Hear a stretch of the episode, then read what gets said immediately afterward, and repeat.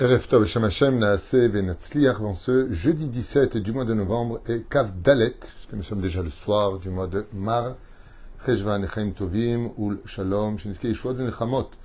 Nous avons un shiur avec l'aide d'Hachem acheté aujourd'hui, selon la liste, et je suis désolé pour ceux qui attendent, je fais vraiment de mon mieux. Acheté par Stéphanie, Ruth Pia, Bat, Branda Marcel, Hamsa.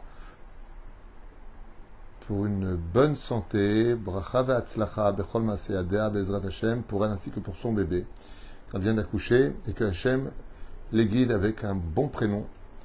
Les prénoms, il y en a des très bons. Baruch Hashem, la liste est longue. Vous souhaitant tous les bonheurs du monde. Be'ezrat Hashem, bracha ve'atzlacha, réussite sur tous vos chemins.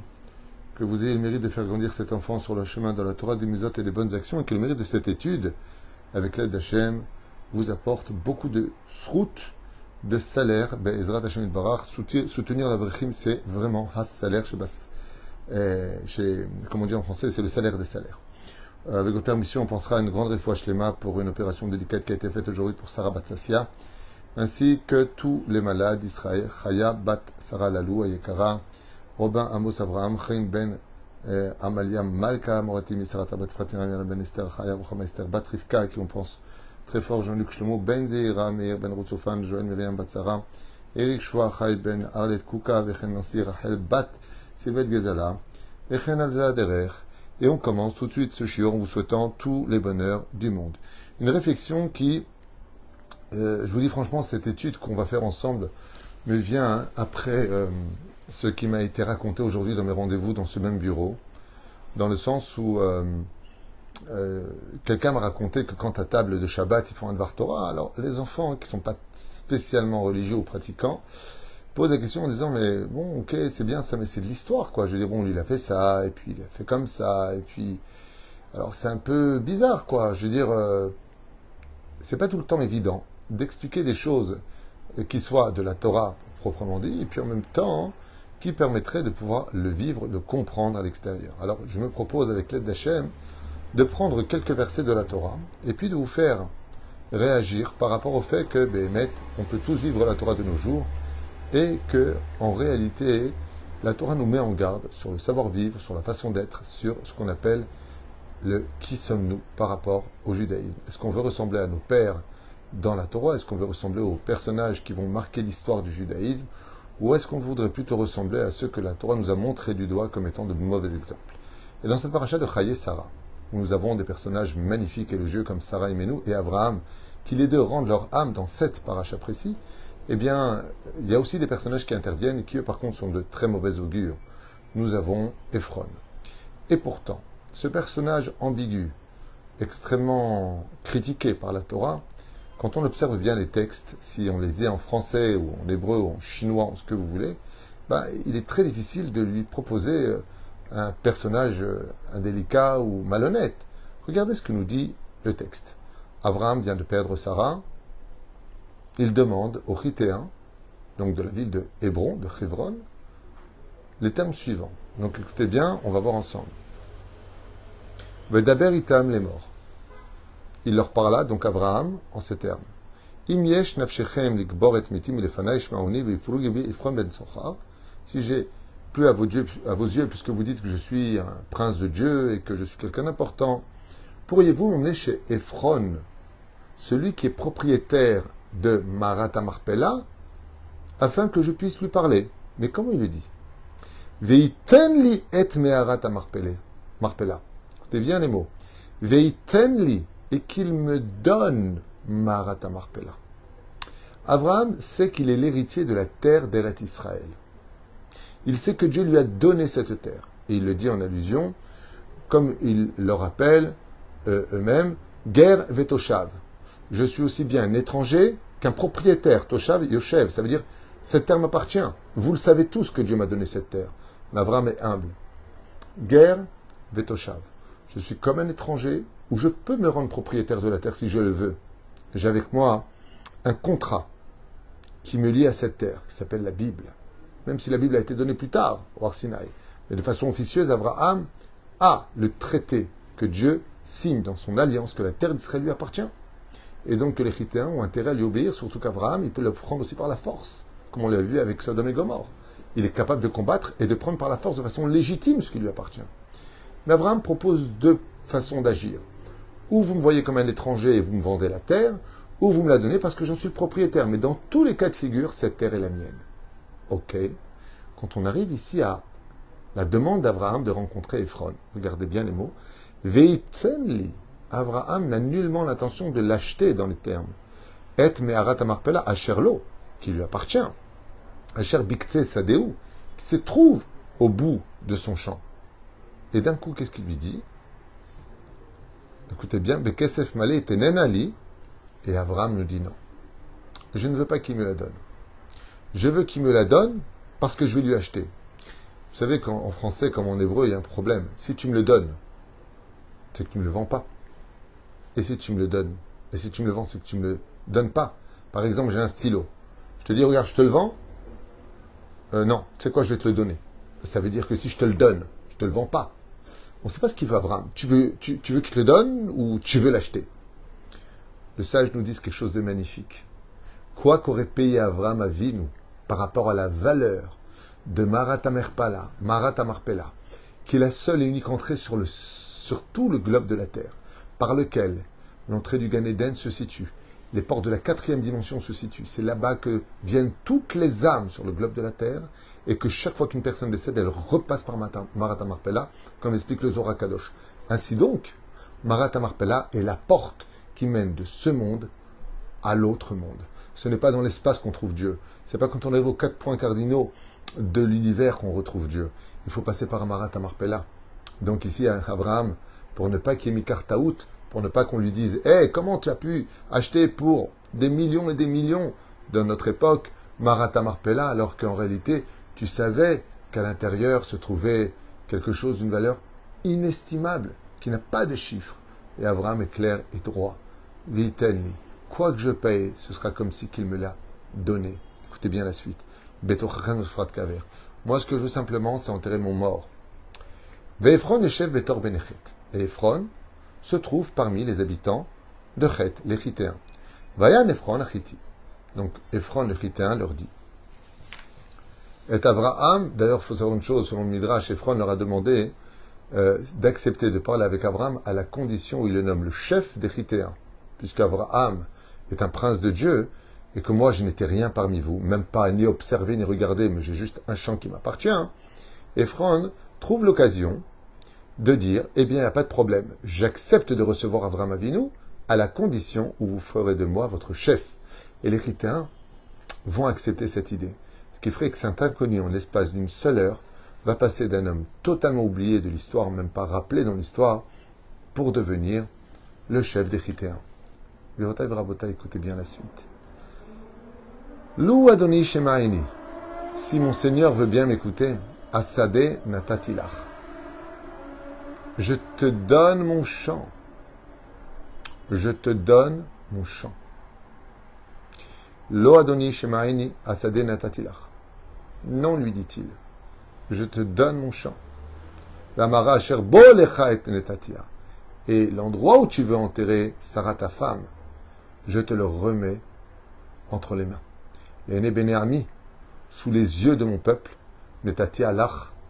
Donc sous les yeux de mon peuple, maintenant qu'il est devenu chef, Netatila Lach, je te la donne. Donc il prend à témoin tous les habitants. Kevor Metecha, enterre ton mort. Waishtachu Abraham lifne Am haaretz. Abraham se prosterna devant les habitants de cette terre, et d'Aber Ephron beozne Am haaretz les morts. Et il dit Abraham à Ephron, sous les oreilles de tous ceux qui sont présents, Ach im atalu shma'eni, natati kesef asadeh kach mimeni ve'gbera et meti shama. Si vraiment tu veux m'écouter, alors prends cet argent afin que je puisse acquérir, en fin de compte, enterrer mon mort là-bas. Vayan Ephron et Abraham les morts, l'eau. Abraham répondit, ou plutôt argumenta en ces termes et dit à Abraham, Adoni Shemaini, mon Seigneur, écoutez-moi. Eretz Arba me'ot shekel kesef menimen chamai. Une terre pareille, pour 400 cycles d'argent, qu'est-ce que c'est?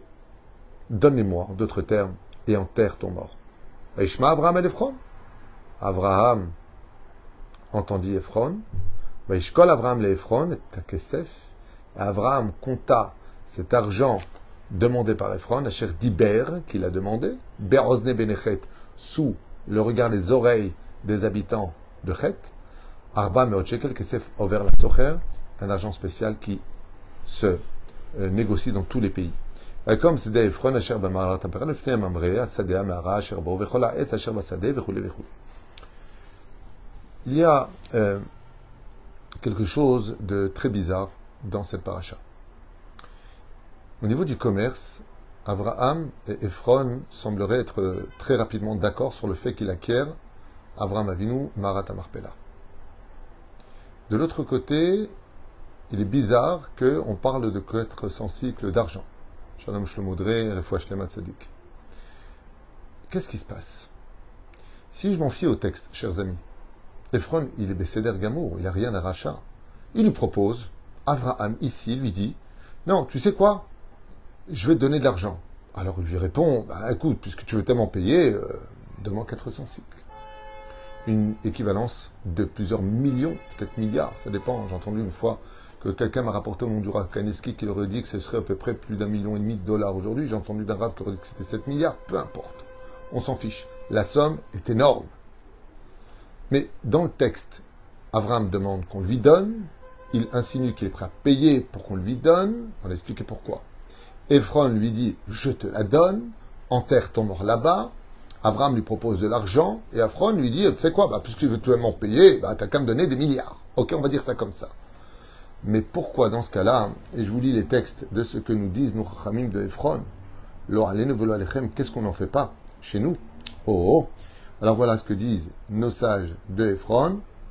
Ils disent comme ça, dans Michelet, il y a marqué à propos d'Ephron, Ish Ra'ain, un homme avec un mauvais œil. Il y en a qui, dans les commentaires, comme l'enseigne d'ailleurs Shammai, 15e Mishnah, 1er chapitre de Masechet Avot, et mort me'at va assez arbé. Voici ceux qui parlent beaucoup et qui ne font rien. On parle de Ephron qui a beaucoup parlé, en fin de compte, il demandait tout de suite de l'oseille. Il y en a qui disent que mécané, c'est-à-dire que c'est quelqu'un qui était jaloux de ce que possédaient les autres, qui était envieux, qui était rempli d'honneur et qui a tout de suite pris l'occasion de vouloir être le chef des autres. Et Ephron est un rachat gadol. Mais dans le texte, on ne comprend pas pourquoi.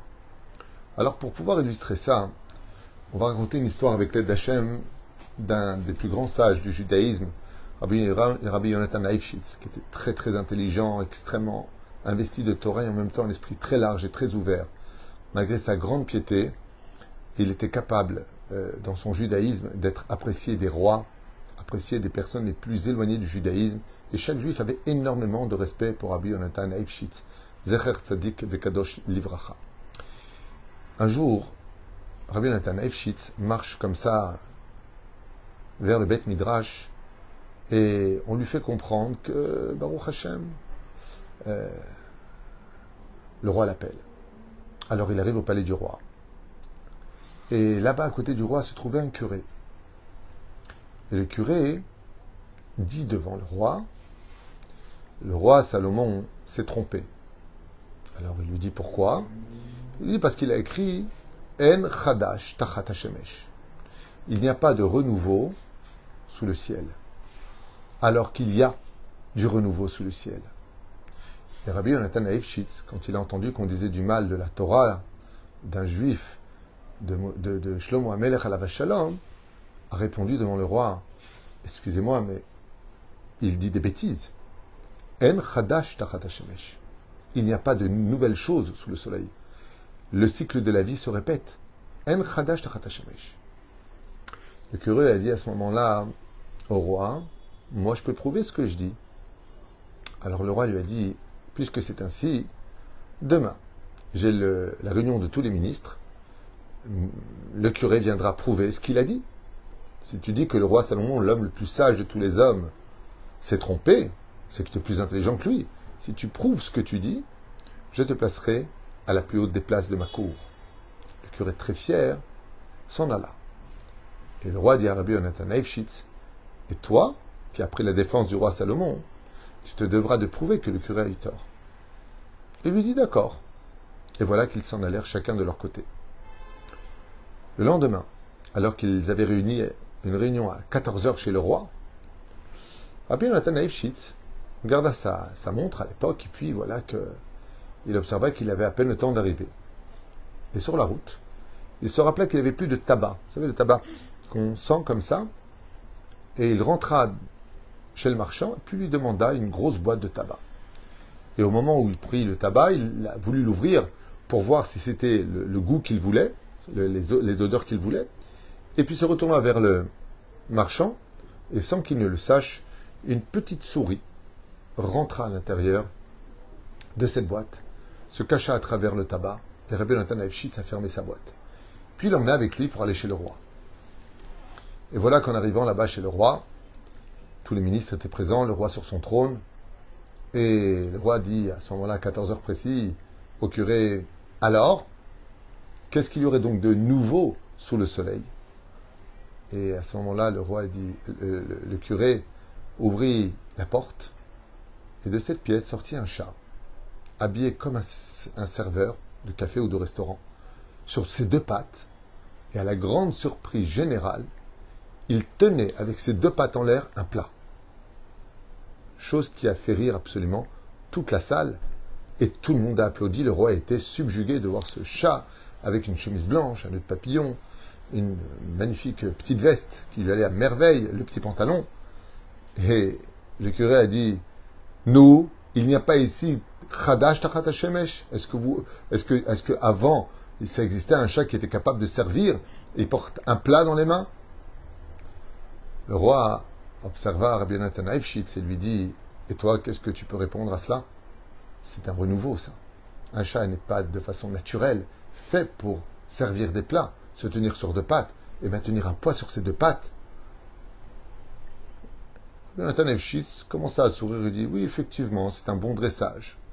Il a bien été dressé. » Le curé se mit un petit peu en colère et lui dit, « Hé, ça, c'est pas du renouveau, ça ? » Donc tu vois bien que votre roi Salomon s'est trompé. Rabbi Yonatan Eybeschutz a dit, je demande quelques instants de réflexion. Il se mit à réfléchir. Et pour cela, il ouvrit sa boîte, pour laquelle il voulait prendre un peu de nefin, un peu de tabac. Et au moment où il ouvrit la boîte, la souris qui était coincée à l'intérieur, que Rabbi Yonatan Eybeschutz n'avait pas vue, en profita pour se sauver. Et en sautant de la boîte par terre, le chat l'observa et courut derrière. Il laissa tomber les plats, et d'un coup il se mit à courir comme un chat. Il a attrapé, et il est parti. Il s'est sauvé. Et là, tout le monde était mort de rire. Rabbi Yonatan Eybeschutz a dit, « Sire, vous voyez bien que ce n'est que du dressage. Parce qu'on a beau chasser le naturel, il revient toujours au galop. Il n'a pas fait de ce chat quelque chose qui soit autre chose qu'un chat. Il a vu une souris, il est redevenu ce qu'il est. Ce que vous venez de voir, c'est juste du dressage. Ça n'a rien de nouveau sous le soleil. On aurait pu faire la même chose avec un chien, avec un singe, avec n'importe quel autre animal. C'est une question d'exercice et non pas de renouveau. » Le roi donne la raison à Rabbi Yonatan Eybeschutz et s'écria, il n'avait pas plus chacham que le roi Salomon, Ven Chadash Tachat Hashemesh, comme il a dit. Quel rapport avec notre histoire? Au sage de nous dire qu'en réalité, quand Ephron a commencé à dire, comme on l'a lu ici, Netati alach kvar metecha, je te donne la Me'arat HaMachpela. Abraham Avinu savait très bien qui a été Ephron, un homme avare, jaloux, imbu de sa personne, d'un égo démesuré, qui voulait l'argent de toute personne qui en avait. Qu'est-ce qu'a fait Abraham? Il a commencé à faire du bruit avec l'argent qui était à côté de lui, son argent. Et dès qu'Ephron a entendu Shmaeni, écoute, l'argent, il lui a dit, bon, entre nous, 400 cycles d'argent, qu'est-ce que c'est entre nous?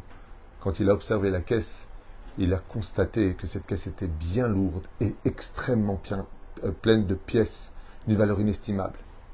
Et il s'est posé la question, combien peut-il y avoir de pièces là-dedans? Un minimum de 400 pièces. Et il lui dit à ce moment-là, qu'est-ce que c'est entre nous? Mazé, entre nous. Pourquoi tu dis entre nous? Parce que c'est ton copain Abraham, tu viens de le connaître, tu viens de faire connaissance. Mais il fait allusion à deux lettres. Dans le mot Abraham, la lettre du centre, Aleph, Bet, Avra, c'est Resh. Après He et même Sophite. La lettre du centre, c'est la lettre Resh. Ephron, la lettre du centre, c'est la lettre Resh. Aïn, P, Resh, Vav et Nun. Entre nous, deux lettres de chaque côté, il y a le Resh et le Resh. Resh en Gématria, à compte numérique, ça fait 200. 200 chez Abraham, 200 chez Ephron, puisqu'il y a le Resh et le Resh. Ainsi donc, entre nous, la lettre du centre qui nous unit n'est-elle pas le fait que je dois récupérer ton argent, lui dit Ephron, ce grand rachat? Et la reine, c'est parce qu'il a entendu le bruit de l'argent que son naturel est revenu au galop. De là, les Chachamim, ils disent, Ephron a voulu se jouer des habitants pour se faire passer pour un seigneur, pour un homme qui est loin de tout intérêt, qu'il est là pour surveiller le bien-être de la ville, d'offrir sans aucun problème et de donner à Abraham Me'arat HaMachpela. Aval Abraham Avinu lui a fait comprendre qu'il était comme le chat. Il a beau se déguiser en gentleman qui est prêt à servir les autres avec son nez de papillon en portant un plat sur ses deux pattes, en réalité il suffit de lui faire entendre simplement ou de faire voir une petite souris pour qu'il court derrière et retrouve sa nature intérieure, sa vraie nature d'égoïste, d'égocentrique, de personnes mauvaises qui en réalité ne font que parler alors qu'ils ne veulent que le bien des autres. Et toute la Torah est basée justement sur le fait de « Emor me'at va'aseh harbe ». Dans le texte de la Torah, vous allez voir quelque chose encore plus beau. Écoutez bien. Quand vous voyez les lettres du mot « Ephron », alors pour cela, je ne sais pas si vous allez voir, je vais vous montrer. Avant qu'il ne parle de Torah, regardez bien comment c'est marqué « Ephron », c'est écrit avec un « vav ». Regardez bien. Dans la Torah, c'est magnifique. Avant qu'il ne parle d'argent, Ephron s'écrit « Aïn, Pe, Resh, Vav, Nun, Sophit ». La lettre « Vav », c'est la lettre de la vie. Mais la lettre « Vav » dans la conjugaison, c'est aussi la lettre qui accroche les autres. C'est-à-dire « Vaïdaber », je continue à répondre à ce que tu as dit. « Ve'ele » pardon. « Ve'ele », par exemple, ça veut dire la suite de ce qui a été dit. Elé Adevarim, ça veut dire qu'il n'y a pas de rapport. Quand il n'y a pas de vav, c'est que c'est individuel. Quand il y a le vav, ça continue ce qu'il y avait avant. Je ne sais pas comment on dit vav conversif, je ne me rappelle plus comment on dit. En tout cas, c'est ce qu'on constate de la lettre vav. Tant qu'il n'a pas entendu l'argent, il y avait la lettre vav dedans. Par contre, très intéressant de constater qu'après cela, quand on regarde dans le texte de la Torah, il y a marqué, donc je voudrais vous montrer un autre exemple. Juste un instant. Voyez comme c'est des Ephron. Hachem par là. Nanana.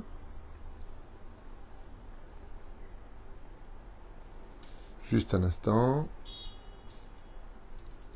Hachem Bakol. Donc je ne vais pas chercher maintenant à vous faire perdre du temps, mais vous constaterez vous-même par la suite que le mot Ephron, d'un coup, va s'écrire sans la lettre Vav dans la suite du texte. Tout ça pour nous dire que Vav, en réalité, de Ephron, dès qu'il a eu l'argent et qu'il a montré son vrai visage, eh bien, Ephron n'a pas hésité à montrer qu'il était égoïste et égocentrique et qu'il n'en avait absolument rien à faire, ni des uns, ni des autres. C'est pour cela qu'on va retrouver son nom sans la lettre Vav. Alors, juste un instant, je m'excuse, j'ai pas préparé, donc il faut à chaque fois que... C'est mon problème quand je fais un cours, c'est que je prépare jamais... Et ça me coûte le fait de chercher un petit peu par la suite parce que j'ai tout de tête des années précédentes. Mais, juste un instant. Ok.